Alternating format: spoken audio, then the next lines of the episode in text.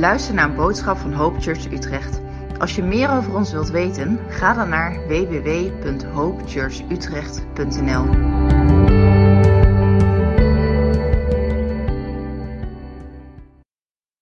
Ik heb eigenlijk de hele ochtend Psalm 84 al in mijn hoofd. Best wel een bekende psalm van David. He, daar zegt hij eh, zelfs vindt de must een huis. Als je misschien wat bijbelse kennis hebt of al wat langer gelovig bent. Keer volgeling van Jezus, dan ken je deze wellicht. Maar verderop staat in vers 6, gelukkig wie bij hun, wie bij u, dus bij God in dit geval, hun toevlucht zoeken. Met in hun hart de wegen naar u. Trekken zij door een dal van dorheid, het verandert voor hen in een oase. Rijke zegen daalt als regen neer. En steeds krachtiger gaan zij voort om in Sion voor God te verschijnen. En ik denk dat vanochtend een bemoediging in zit dat het eerste stukje gelukkig wie bij u hun toevlucht zoeken. Er is geen gegeven in, in de Bijbel, er is ook, geen uh, tekst te vinden dat, het je nooit, uh, dat je nooit tegenspoed zult tegenkomen. Jezus zegt het zelf, trial, trial and tribulation yeah, will follow you in your life. Dus je gaat tegenslag tegenkomen, moeilijke momenten tegenkomen. Maar hier deze belofte, en ik denk dat dat vanochtend in ieder geval voor één iemand is. Dat op het moment dat je in die momenten God als jouw toevlucht zoekt, dat je de, dat je de garantie mag hebben, de zekerheid mag hebben dat je met Hem oog in oog zal staan. Is dat, dat je dus op een goede plek terecht zal gaan komen.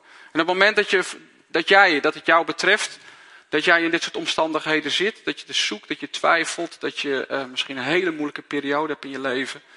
Ja, wat je echt uitdagen, strek je naar Jezus uit en blijf Hem in het centrum zetten. En dan is daar die belofte dat jij in Sion van God zal staan. Dus jij zal oog in oog met God staan. De belofte en de zekerheid dat je op een goede plek terecht zal komen. We gaan het uh, vanochtend hebben. De mensen die hier al uh, bij het meubilair horen in deze kerk, zou ik bijna zeggen. Die uh, weten dat wij nog met een hele langlopende prekenserie bezig zijn. meer dan een verhaal.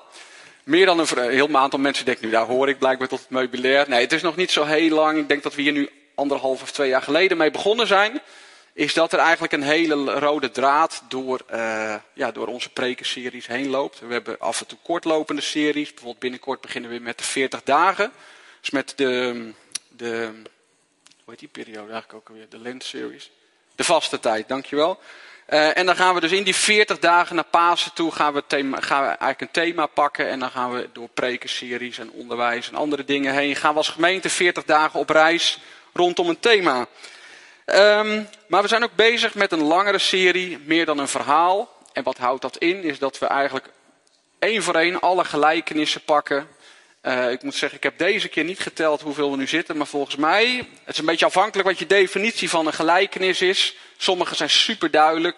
Sommige ja, rekent de ene theoloog wel tot een gelijkenis, de ander wat minder. Maar dan kom je ongeveer op 2,43 als ik me goed uh, herinner. En volgens mij zitten we nu zo'n beetje op de helft. Dus uh, tot 2026 zijn we hier nog mee bezig. Dus mocht het interessant, dat is ons ook een beetje om hier binnen te houden. Hè? Je wilt mee tot het einde van de serie. Um, en vandaag gaan we het over, denk ik, de bekendste gelijkenis hebben in de hele Bijbel. Er zijn wel meerdere hele bekende, maar ik ben benieuwd. Weet dan iemand waar het over gaat?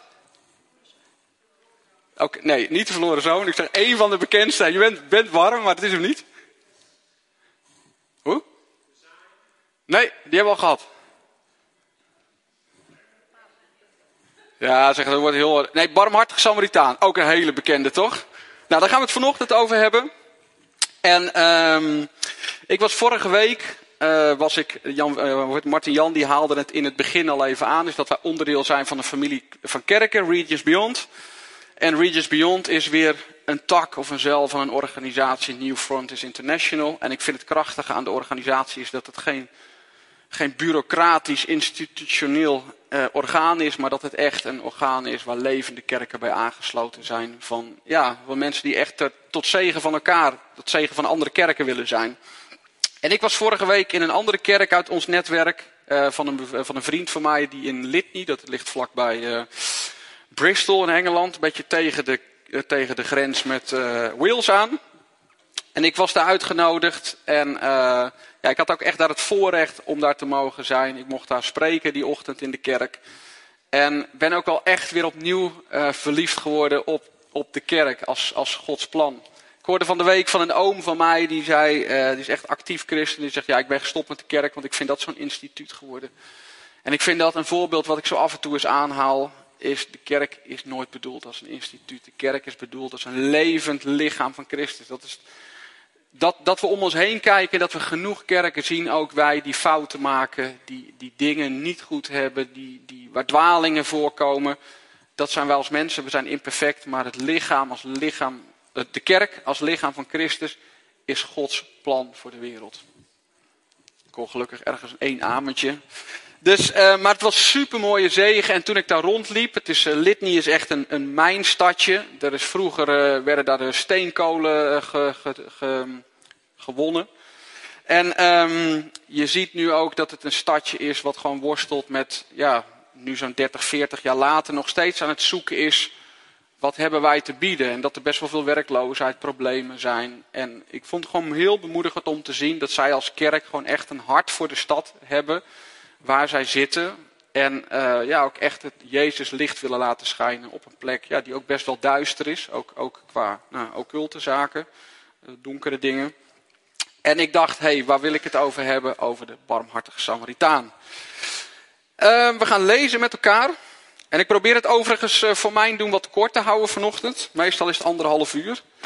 Grapje. Uh, meestal is het uh, 40 minuten en ik probeer het wat korter te houden, want ik wil het ook graag met elkaar praktisch uh, maken. En dat heeft met de aardbevingen, de vreselijke gebeurtenissen in Turkije en Syrië te maken. Ik ben ooit in Syrië geweest ehm, voor mijn werk. En het is gewoon echt een, een arm land, een land ja, waar, überhaupt ook christenen zijn, heel ingewikkeld is. Waar mensen die daar wonen, of van welke komaf ze ook zijn, of het islamieten zijn. Het, het is een super arm land, heel kwetsbaar land.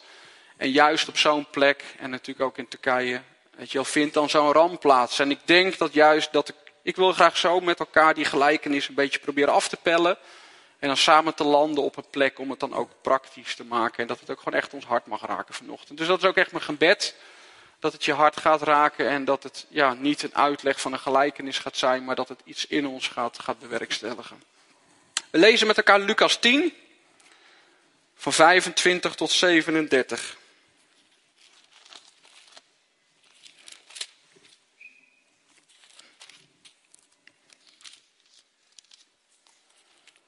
Lucas 10, vers 25.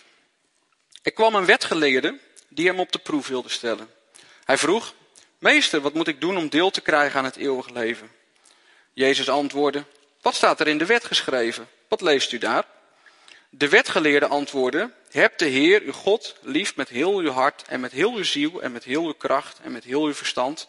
En uw naaste als uzelf. U hebt juist geantwoord, zei Jezus tegen hem.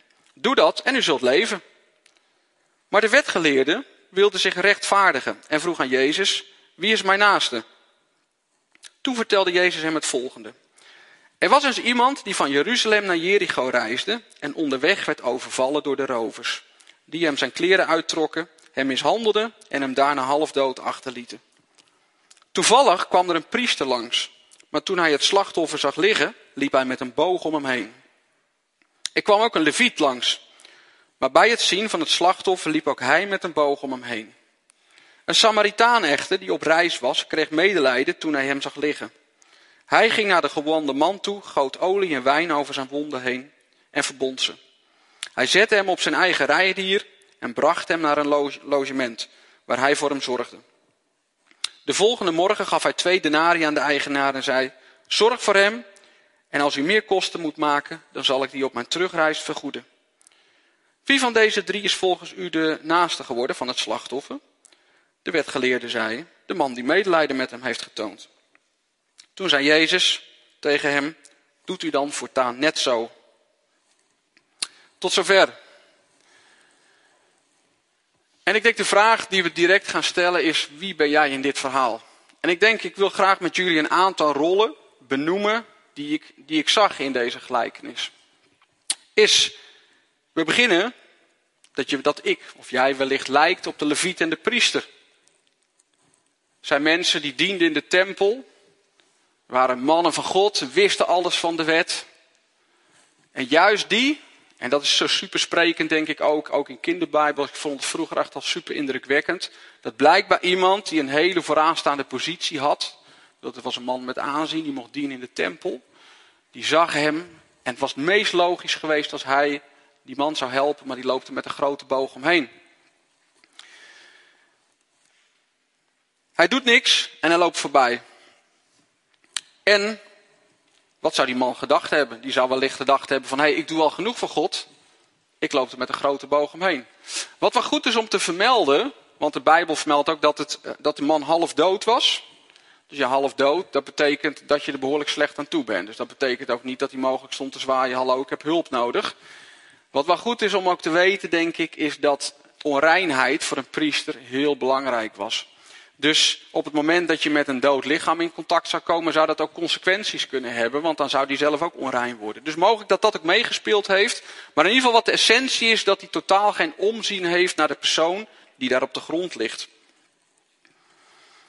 Misschien lijken wij wel op de Samaritaan. Ik denk dat als we een, eh, een, even handjes omhoog, dan denk ik niet dat er heel veel mensen zijn. Ik zou als de rechter of de leviet willen zijn, dus de leviet of de priester. Ik denk dat iedereen zal zeggen: hey, ik voel me wel een Samaritaan. Ik kijk altijd goed naar mensen om me heen. Ik zorg goed voor ze. Toch?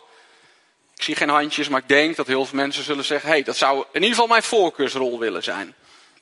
Want wat doet die Samaritaan? Hij komt daar langs, hij ziet iemand die gewond is. Hij laat zich stilzetten. Hij is op reis. En Samaritanen en Israëlieten, die moesten niet zoveel van elkaar hebben. Ze waren ooit afkomstig van dezelfde bevolkingsgroep. Maar Samaritanen waren mensen met Israëlische roots. Maar die waren vermengd met lokale volken. En die volken die hadden een diepe, diepe haat ten opzichte van elkaar. Dus het was super bijzonder dat die Samaritaan daar stilhield en oog had voor die man. Dus hij liet zich stilzetten. Hij schenkt aandacht en hij geeft zorg voor de man. Ook als die hulpbehoevende dus, dus die gewonde man in dit geval uit een compleet andere bevolkingsgroep komt. Of, een rol die we niet zo vaak belichten, zijn wij misschien wel de rovers ik denk als ik dat ga vragen, wie voelt zichzelf de rover, dat ik ook niet zoveel handen zou gaan zien. Zou misschien toch wel interessant zijn dat we even een Kahoot quizje doen. Wie voelt zich de rover? Ik denk niet dat er heel veel, dat, dat het percentage eh, schrikbarend laag gaat zijn. Maar ik denk, stel nou eens dat we wat uit gaan zoomen. Wij leven in by far het rijkste stuk van de wereld, toch?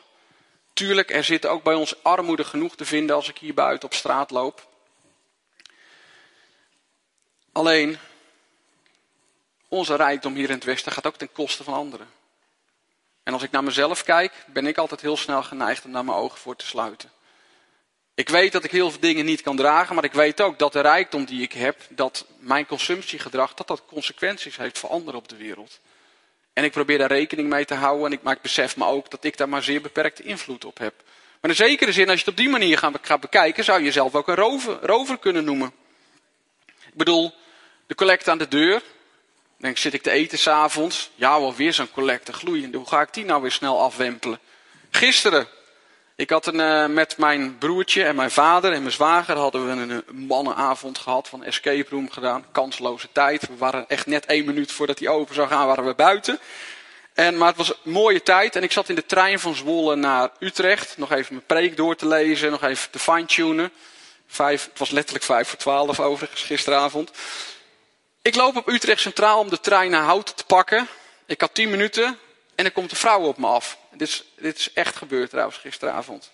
En ik zag aan die vrouw, die is hulpbehoevend. Ze lag er niet half dood bij, maar ze was wel in een staat dakloos. En mag ik u wat vragen? En ik wilde zeggen, mijn primaire reactie was... Ik moet opschieten om mijn trein die vertrekt. Maar die ging pas over 15 minuten. En het perron was echt 30 meter bij me vandaan, de roltrap naar beneden op Utrecht Centraal. Dus maar mijn primaire reactie was, ik loop er eigenlijk met een bocht omheen. En ik schenk haar geen aandacht. En ik dacht, Allard, hoe kun je dit nou doen? De morgen wil je een van de rollen uit die preek wil je gaan aanhalen. En eigenlijk laten zien, jongens, we willen allemaal die Samaritaan zijn. Dus ik wil het ook gewoon heel persoonlijk bij mij maken. Hoe vaak zijn wij niet een priester of een leviet? Of, of een het inderdaad. Ja, klopt, ja. Dus ik dacht, nee, dit kan niet, dit kan ik niet maken. Dus ik ging naar haar toe en ik zeg, ja, ik zeg, wat kan ik voor u doen? Ze zegt, ja, ik uh, heeft misschien wat geld, want ik wil naar de opvang en ik wil daar slapen. Ik ben doodmoe en ik zag aan haar, ze was doodmoe. En ik kreeg hem gedacht, ja, maar ik ga geen geld geven, want dan gaat ze waarschijnlijk drugs kopen. En dat wat misschien het geval is. Maar op dat moment had ik echt het gevoel dat God tegen me sprak, mag ik jou ook hier stilzetten? Mag ik jou ook, zoals, je net, zoals we net zeiden, mag ik even, jou even stilzetten en wil jij even aandacht schenken aan het verhaal wat zij te vertellen heeft? En ze heette Helen. Ze liep op Hoog Katerijn. Ze was doodmoe en dat zag ik ook. Ze zegt, ik, ik wil graag naar de daklozenopvang, maar ik heb acht, acht euro geloof ik nodig. Dus ik in mijn portemonnee, ja hij is leeg, heel vervelend. En ik moet de trein halen. Ja, de pinautomaat zit daar. Oh, ja. Um, en ik dacht, weet je, ik wil geen reus zijn. Ik had gewoon het gevoel dat God zei, weet je wel, wees geen reus. En dat hoef je niet altijd af te wachten. Ik denk dat God altijd vraagt ons om geen reus te zijn. Dus ik naar de pin. 10 euro biljetten waren niet beschikbaar. Het werd bered via 20. En ik kon natuurlijk ook niet zeggen, kun je wisselen. Dus uiteindelijk, ik gaf haar die 20 euro. En je zag gewoon, ze was geraakt door, doordat ik geen reus was. Van ja, 20 euro. Ik had natuurlijk kunnen zeggen, ja, ik had je minder willen geven, maar kon niet wisselen. Maar ik gaf haar die 20 van, hé, hey, ja, weet je wel, wees gezegend. En uh, ik, heb, ik heb er dan geen gebed voor uitgebeden. Dat, ik moest dan uiteindelijk dan wel echt naar de trein. Maar van, hé, hey, ik, hoop dat, ik hoop dat je uit zal rusten en dat het goed met je zal gaan. En uh, ja, weet je, dus ik heb haar gewoon echt even kort een zegen gewenst. En je zag aan haar gewoon dat ze geraakt was door ja, de goedheid die iemand anders aan haar toonde. Maar drie minuten daarvoor had ik dus de rol van die leviet of die priester die dacht, ik loop daar dus even met een hele grote boog omheen. En ik weet zeker als ik ga vragen wie herkent dit moment, dat bijna iedereen zijn hand gaat opsteken, toch?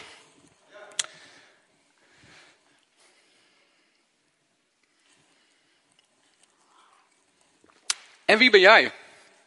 Wie ben ik? De wetgeleerde vraagt aan, aan de, uh, want die wetgeleerde, als je begint naar die gelijkenis, um, dan staat daar, er kwam een wetgeleerde en die stelde geen oprechte vraag. Want die zei, of er stond, die hem op de proef wilde stellen.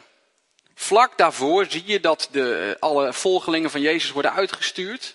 Jezus zendt ze weg en dan geeft ze de opdracht om ze te bekeren, om ze te dopen, om demonen uit te drijven. En ze komen terug vol enthousiasme.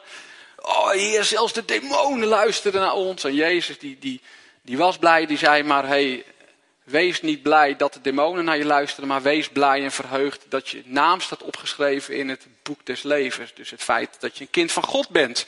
En op dat moment zie je Jezus, die tekst wil ik heel kort toch even aanhalen. Zie je, op dat moment begon hij, Jezus, vervuld van de Heilige Geest te juichen en zei, ik loof u Vader, Heer van de hemel en aarde, omdat u deze dingen voor wijze en verstandigen hebt verborgen, maar ze als maar ze aan eenvoudige mensen hebt vervuld. Dat is wat Jezus hier zegt. Er was daar al een gesprek gaande ook met schriftgeleerden. En hier dankt Jezus en de Bijbel zegt, hij juicht. Dus de geest nam grip van Jezus en hij, hij juichte en hij sprak dat dankgebed uit. En hij sprak daar, dank u dat u ze aan eenvoudige mensen hebt onthuld. Ik ben benieuwd wie er wel eens bidt of hij een eenvoudig mens mag zijn. Ik niet. Heb ik echt nog nooit gebeden. Ik, ik was aan het voorbereiden en ik denk, wow, hoe vaak bid ik of ik een eenvoudig mens mag zijn? Tuurlijk, als we, we, zeggen allemaal wel, we zijn maar simpele mensen. Maar uiteindelijk, iedereen wil gezien worden, iedereen wil erkend worden. En ik denk niet dat vaak mensen bidden, we willen eenvoudige mensen zijn. Maar juist die wetgeleerde, intelligente, wijze man, die stelt Jezus op de proef. Maar Jezus laat zichzelf niet vangen. Die is wijzer en slimmer en liefdevoller. En die houdt hem een spiegel voor. En die zegt, eigenlijk met deze spiegel, met die gelijkenis, zegt hij van, hé, hey, wie ben jij in dit verhaal? Want het zou ook nog kunnen zijn dat wij een hele andere rol hebben in dit verhaal. En dat wij misschien wel de gewonde man zijn die er op de grond ligt. Ik vroeg hem in de gelijkenis af, zou dat ook de reden kunnen zijn dat we kunnen de barmhartige Samaritaan zijn, we kunnen de Leviet zijn. Maar misschien zijn een heel aantal van ons die hier nu zitten of thuis meekijken, lijken wel meer op de gewonde man.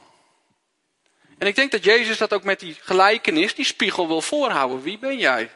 Misschien ben jij wel niet fysiek gewond, maar misschien, misschien ben jij in wanhopige nood van iemand die jou redt, van verkeerde dingen, van je zonde. Maar dat deed die, die wetgeleerde niet. Hij wilde Jezus testen. En daarom eindigt Jezus op een gegeven moment dat verhaal met die vraag: wie is nou die naaste geworden voor die overvallen man? En de wetgeleerde antwoordde: ja, hij die uh, medelijden heeft getoond. Maar wie is degene die medelijden met ons heeft getoond? Dat is Jezus. En ik denk dat wij allemaal, zoals we hier zijn, die gewonde man of gewonde vrouw zijn. Allemaal. Niemand uitgezonderd. Want uiteindelijk zijn we allemaal gewond, geestelijk gezien. Allemaal doen we verkeerde dingen. En allemaal hebben we onze issues en al onze problemen. En dan is daar Jezus als die barmhartige Samaritaan, die langs jou komt en waar je ook mee zit, wat er ook speelt. Hij komt daar, hij stopt. En dat zie je ook door de evangelie heen. Er zijn zoveel verhalen dat Jezus onderweg was. Naar Jairus bijvoorbeeld. Ziet hij daar een Samaritaanse vrouw, die bloedvoerende vrouw. En hij heeft aandacht voor haar. Hij schenkt aandacht. Hij neemt de tijd voor haar. En dat is wat Jezus denk ik bij jou en bij mij ook doet. Dus ik denk ook een vraag. Misschien ben jij wel de gewonde man of vrouw.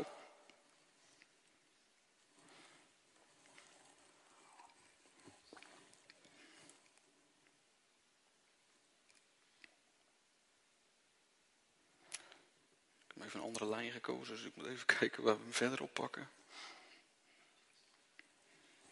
En gelukkig herinnert God ons eraan wat voor, met dit verhaal, waar vind jij je terug? En nogmaals, het kan zijn dat jij je een, uh, de gewonde man of vrouw voelt, of een Samaritaan voelt, of net zoals ik gisteravond, misschien wel een leviet, of een, uh, een priester. Jezus zegt in Johannes 14, vers 6, ik ben de weg. En alleen degene die Jezus eren als een redder, kunnen het koninkrijk van God binnengaan. En ik denk dat juist de kracht van deze gelijkenis kan zijn, is dat wij accepteren dat we allemaal gewond zijn, allemaal beschadigd zijn, allemaal in nood zijn van genade. Toch?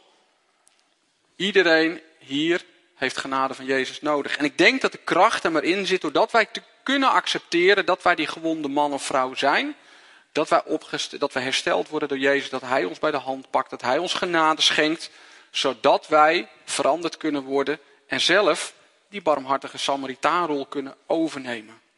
En dan nog in haast kan het zijn dat ik meer een leviet ben dan een barmhartige Samaritaan. Want zolang ik hier op aarde leef, zal ik niet perfect zijn. En zal ik momenten hebben dat ik vanuit mijzelf denk dat ik egocentrisch ben.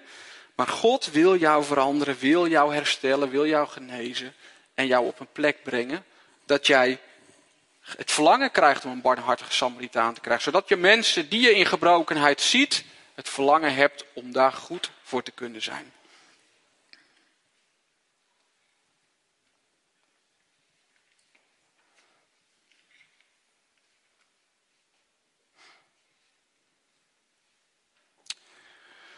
Jezus heeft mij gered. Als ik gewoon naar mijn eigen geschiedenis kijk, dan heb ik daar ook als gewonde man op die weg gelegen en is hij langsgekomen om mij te redden. En doordat hij met mijn genade, dat motiveert mij ook echt om goed te willen zijn voor anderen. Het voorbeeld wat ik gisteren heb gegeven op het station, waar ik dus mijn primaire reactie was om dat juist niet te doen. En vervolgens geeft het me echt een goed gevoel, omdat ik, het, omdat ik merk dat God me echt heeft, laten, heeft, dat hij tot me heeft gesproken van, hé, hey, sta stil bij deze vrouw, schenk aandacht aan haar. Ik was vorige week, toen ik in Engeland was, de kerkleider, uh, ja, wat, waar ik goed bij vriend mee was, een zoon van hem zit uh, ja, echt in een zware depressie zelfmoordgedachtes. En hij is net een jaar of vijf jonger dan ik. En zijn moeder die vroeg bijna smekend aan mij van... hey, uh, kun jij misschien vanavond nou, misschien wat leuks met hem gaan doen? Misschien kun jij tot hem doordringen. En dus ik sprak hem aan. Ik van, hey, heb je misschien vanavond zin om wat te drinken? Ik had hem ook echt wel op mijn hart op het moment dat ik daar aankwam in Engeland. En um, hij zei, nou dat is goed. Dus we zijn s'avonds wat gaan drinken. En ik had gewoon een super bijzondere avond, diepe gesprekken over het leven. En uh, in al de gesprekken, alles wat hij zei, merkte ik gewoon dat hij een diep verlangen had. Want hij twijfelde aan alles, hij twijfelde aan zijn geloof, twijfelde aan zijn relatie met Jezus. Hij zegt, ik ben altijd in de kerk opgegroeid en ik twijfel nu echt aan alles.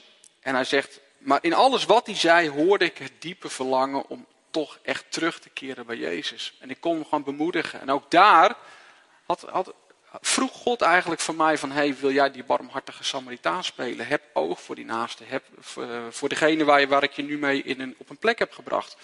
Maar ik denk dat het ook veel generieker is en daarom hoop ik dat we het zo wat praktischer kunnen maken. is dat op het moment dat er van de week zoiets gebeurt, zo'n verschrikkelijke aardbeving, dat we het ook praktisch mogen maken. Want ja, als ik dat op journaal zie, ik weet niet hoe dat tot jullie spreekt, voel ik me ook best wel machteloos. Want wat kan ik precies doen? Ik bedoel, ja, oké, ik zou theoretisch gezien het vliegtuig kunnen pakken. Zou, nou ja, kan je ook praktisch doen. Maar dat is best wel een stap, toch wel. Voor een aantal van jullie misschien niet, maar ik voel me toch best wel machteloos als ik dat soort dingen zie. Wat kan ik hier nou precies voor doen? Maar ik denk dat wij twee best wel krachtige wapens hebben vanaf de plek. En ik hoop dat we daar vanochtend ook met z'n allen naartoe kunnen bewegen. Is één, dat er een heel krachtig wapen is, genaamd gebed. En ik zou graag met jullie echt zo meteen tijd voor gebed willen nemen voor deze situatie. En is dat ik denk dat wij uh, gezegend zijn met financiële rijkdom. Waardoor we ook echt mogen, uh, ook echt mogen delen. Gewoon uh, aan onze broers en zussen die daar op die locatie zitten. Maar ook voor mensen die. Weet je, het is ook gewoon supergoed om daar genereus naartoe te zijn. En er ook het geloof voor hebben dat uiteindelijk daar het evangelie breder verspreid mag worden. En alleen wat heb je daar nodig? Ook weer dat voorbeeld van mij gisteren op het station. Als ik met mijn eigen ogen naar situaties kijk, geeft me dat meer een egocentrische blik. Ik loop eromheen. En ik denk dat het gewoon goed is dat we vragen, Heer, geef ons, geef ons uw ogen. Laat ons met uw ogen naar de situatie kijken. Naar mijn wandeling op het station gisteren. Maar ook naar het journaal. Met Gods ogen. Het doet God pijn dat daar een aardbeving heeft plaatsgevonden. Het doet God pijn dat daar Volgens mij stond de tellen nu op 28, nogal duizend mensen zijn omgekomen door een natuurramp. Heer, geef ons uw ogen, zodat we naar die situatie mogen kijken zoals u daarnaar kijkt.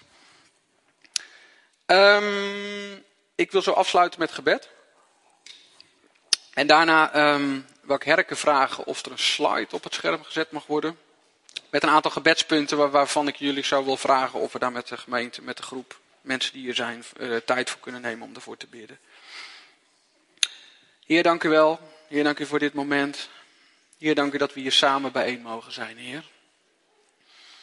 Heer, dank u dat we hier samen gekomen zijn om uw naam te, te eren, om uw naam groot te maken, Heer, om uit te spreken, Heer, dat u koning bent. Heer, om elkaar te ontmoeten, om elkaar te bemoedigen, Heer, omdat we verbonden zijn in u, Heer. Heer, dank u wel voor de gemeente, dank u voor Hope Church. Heer, en als we zo de tijd gaan nemen om, eh, om, om te bidden, Heer, om de mensen in uh, Syrië en Turkije bij u te brengen. Heer, om echt op de bres te staan in gebed voor hen. Heer, dat, uh, heer, dat dingen zullen veranderen. Heer, dat, u, dat, dat hulpgoederen en konvooien toegang krijgen tot gebieden waar ze nu niet kunnen komen. Heer, omdat of ze moeilijk bereikbaar zijn, Heer, of omdat er vanwege ja, meer organisatorische redenen of bewuste redenen geen toegang verleend wordt. Heer, we willen bidden, Heer, dat u licht doorbreekt ook op die plekken, Heer. Heer, zo, dragen we Turkije aan u op met hun regering. Heer, Syrië met hun regering. Heer, zegen die mensen daar, Heer, in Jezus' machtige naam. Heer, ik wil ook bidden, Heer, dat het, dat, ja, dat het, dat het woord vanochtend echt mag resoneren in ons hart. Heer, dat als we ja, deze week de straat op gaan, naar ons werk gaan of waar we ook terechtkomen. Heer, dat we met uw ogen naar de wereld om ons heen zullen kijken. Heer, of dat nou collega's zijn, mensen waar we, die we langslopen op het station.